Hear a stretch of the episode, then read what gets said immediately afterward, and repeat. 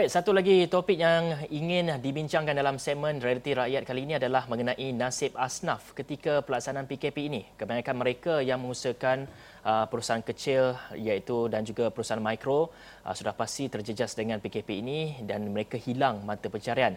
Dan inisiatif berterusan daripada sebuah NGO sedulur tim yang memang memfokuskan kepada asnaf tidak mengira di kota dan di desa mendekati golongan ini.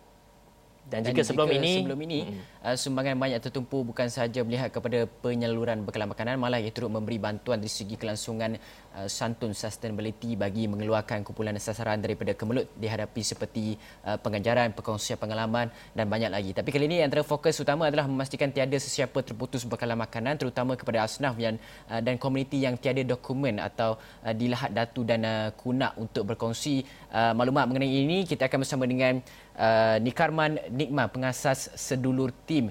Uh, Assalamualaikum selamat, selamat pagi. Waalaikumsalam insyaallah. Selamat pagi kita. Okey baiklah uh, mungkin uh, tuan boleh kongsikan pengalaman mendekati golongan ini apa isu-isu utama yang dihadapi oleh mereka ketika tempoh PKP ini ada isu bekalan makanan ataupun pendapatan antara isu utama mereka apa boleh boleh uh, nyatakan kepada kami? Okey insyaallah. Uh, selamat pagi semua. Okey. Kalau kita lihatkan uh, dengan keadaan COVID-19 yang sedang uh, berlangsung ya, ataupun tengah terjadi ini, saya rasa semua orang uh, mengalami kesan yang sama iaitu uh, terputusnya kerja dan juga bekalan makanan. Jadi uh, kumpulan sedulur tim ini kami lebih mensasarkan kepada stateless dan juga documented ataupun kita panggil kumpulan sasar yang berada uh, di kawasan-kawasan Sabah uh, di kampung-kampung yang lebih kecil lah uh, keadaan mereka dekat sana sebab kita kena faham uh, apabila dah ramai uh, NGO-NGO turun membantu tapi uh, kita tak nak terlepas pandang kepada golongan sasar iaitu select undocumented uh, kerana uh, kalau ikutkan kita lihatkan uh, pendapatan harian mereka ini lebih kecil berbanding uh, pendapatan-pendapatan uh, di sekitar maksudnya orang-orang tempatan yang mempunyai dokumen sebab mereka mempunyai masalah kerja dan untuk uh, menampung betul uh, kehidupan seharian. Uh, jadi kita lebih uh, lihat kepada mereka sebab pendapatan harian mereka ini maximum paling kuat pun kita boleh katakan sepanjang saya pergi ke sana uh, RM20 dengan berjual sayur ataupun ikan ataupun uh, hasil-hasil laut yang memang bukannya secara komersial uh, besar-besaran. Jadi uh, disebabkan keadaan itu uh, kita sedulur tim lebih melihat ke arah mereka di mana uh, uh, di mana orang cakap golongan sasar ini adalah golongan sasar yang uh, kurang dibantu ataupun kurang dipandang sebab uh, tiada lagi jabatan-jabatan khas yang memang uh, mengelolakan uh, kumpulan sasar stateless dan juga documented ini. Baik, itu satu ha. inisiatif yang bagus kalau kita lihat kepada uh, nasib bagi mereka yang tidak berdokumentasi ini.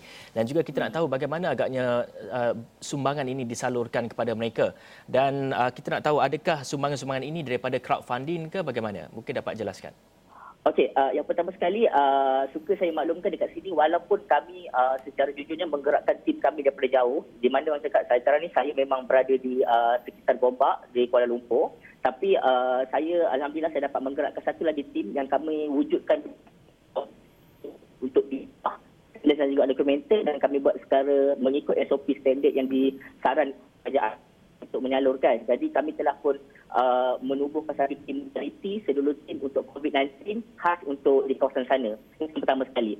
Daripada segi dana, uh, insyaAllah Alhamdulillah kami memang secara totalnya melalui crowdfunding iaitu uh, kami uh, bersama-sama dengan tim setiap malam berfikir dan bagaimana kami nak merealisasikan uh, bantuan ini, bagaimana kami nak salurkan betul-betul dan bagaimana kami nak dapatkan dana. So boleh katakan 80% daripada dana diperolehi melalui crowdfunding lah. Uh, uh, kami uh, secara jujurnya memang uh, sebegitu cara kami punya gerakan sepanjang kami bergerak ini. Hmm. Nikaman, dalam masa yang sama saya nak melihat kepada bantuan yang disalurkan oleh kerajaan. Uh, tadi Nikaman kata ada uh, segolongan daripada mereka yang tidak dapat. Apa, apa puncanya? Boleh boleh Nikaman uh, kongsikan kepada kita dan kalau uh, Nikaman uh, selalu engage dengan mereka, mungkin Nikaman tahu dan juga faham mengenai situasi mereka? Okey, uh, kalau ikutkan sebenarnya untuk self documented ini seperti saya cakapkan uh, mereka tiada dokumen. Jadi uh, melalui uh, uh, pandangan peribadi uh, kita seperti biasa uh, kita akan mendulukan uh, orang yang lebih dekat. Di mana orang cakap kita akan ikut uh, kita ada aturan ataupun tertib. Di mana siapa yang kita bantu dulu dan bantu dulu bantu dulu. Tapi tugas NGO tidak begitu. Apabila NGO ini ada kumpulan-kumpulan sasaran dia sendiri Jadi uh, kumpulan NGO ni lebih laju untuk membuat kerja. Uh, kalau kita katakan kerajaan, sebenarnya ada juga inisiatif daripada kerajaan, adun-adun setempat uh, dan negeri yang cuba turun untuk membantu. Cuma kita faham daripada konteks pendekatan ataupun siapa yang lebih dekat dan lebih faham, uh, saya rasa NGO lebih faham kerana mereka sentiasa berada di lapangan dan dekat bersama dengan mereka berbanding uh, kalau kita katakan adun dan uh, adun apa semua ni, mereka adalah uh, tidaklah terlalu bermusim tapi mungkin uh, tidak terlalu kerap sebab uh, mereka ada job scope yang lebih besar. Maksudnya orang ada uh, banyak sangat untuk di-cover.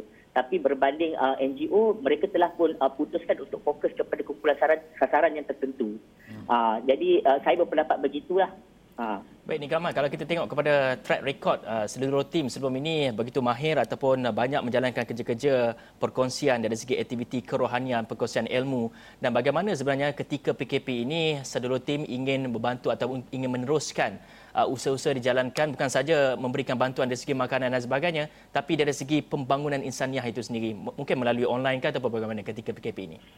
Okey, uh, kalau untuk kumpulan sasaran ataupun target group untuk kumpulan uh, sedulur tim ini uh, dia agak sukar. Yang pertama sekali uh, kami uh, menjalankan uh, secara jujurnya kalau dekat uh, area Sabah ataupun uh, Sabah lah kita panggil sebab uh, teknik documented yang banyak di sana uh, mereka memang uh, mempunyai kekurangan sangat untuk akses kepada teknologi-teknologi begini dan uh, kadar kemampuan mereka bukanlah begitu tinggi sekali untuk kita sebagai contohnya saya ada buka satu sekolah di mana sekolah uh, sekolah hati sedulur tim untuk sales documented yang berada di Lahad Datu secara jujurnya kami memang uh, kelas seperti biasa ambil uh, curriculum ataupun silibus daripada uh, kerajaan biasa cuma uh, dalam keadaan-keadaan begini kita memang uh, uh, terhenti terus uh, iaitu pembelajaran. Cuma mungkin cikgu kita boleh pantau tapi pantau dia takkanlah untuk 130 orang murid kami agak sukar untuk rumah ke rumah. Betul?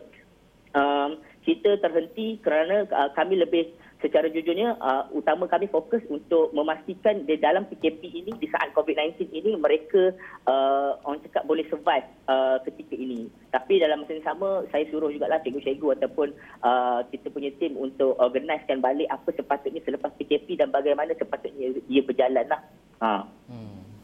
Uh, tapi daripada segi kalau untuk yang SPM apa semua tu, saya minta maaf. Kalau untuk SPM apa semua tu, uh, kita terpaksa uh, tangguhkan juga sekali betul aktiviti sebab uh, ialah kita faham penangguhan-penangguhan peperiksaan yang telah pun uh, disarankan oleh kerajaan okay. uh, disebabkan oleh PKP ini. Baik, terima kasih Nikarman Nikman atas uh, perkongsian itu merupakan pengasas sedulur tim. Banyak manfaat yang kita boleh terima daripada organisasi NGO-NGO sementara tadi kita dah, dah bawakan Global Peace Foundation mengenai bagaimana mereka membantu golongan ataupun masyarakat masyarakat uh, di luar bandar ataupun masyarakat orang asli dan uh, bagi seluruh tim pula bagaimana mereka mendekati uh, golongan-golongan asnaf dan terutamanya bagi mereka yang bagi kita yang akan menghadapi ataupun akan menyambut bulan Ramadan tidak lama lagi. Dan dengan itu terima kasih sekali lagi kepada Nikaman Nikman dan oleh itu uh, segmen Realiti Rakyat berakhir di sini. Uh, saya Hafiz Rosli. Saya Hafiz Azam. Assalamualaikum. Salam sejahtera.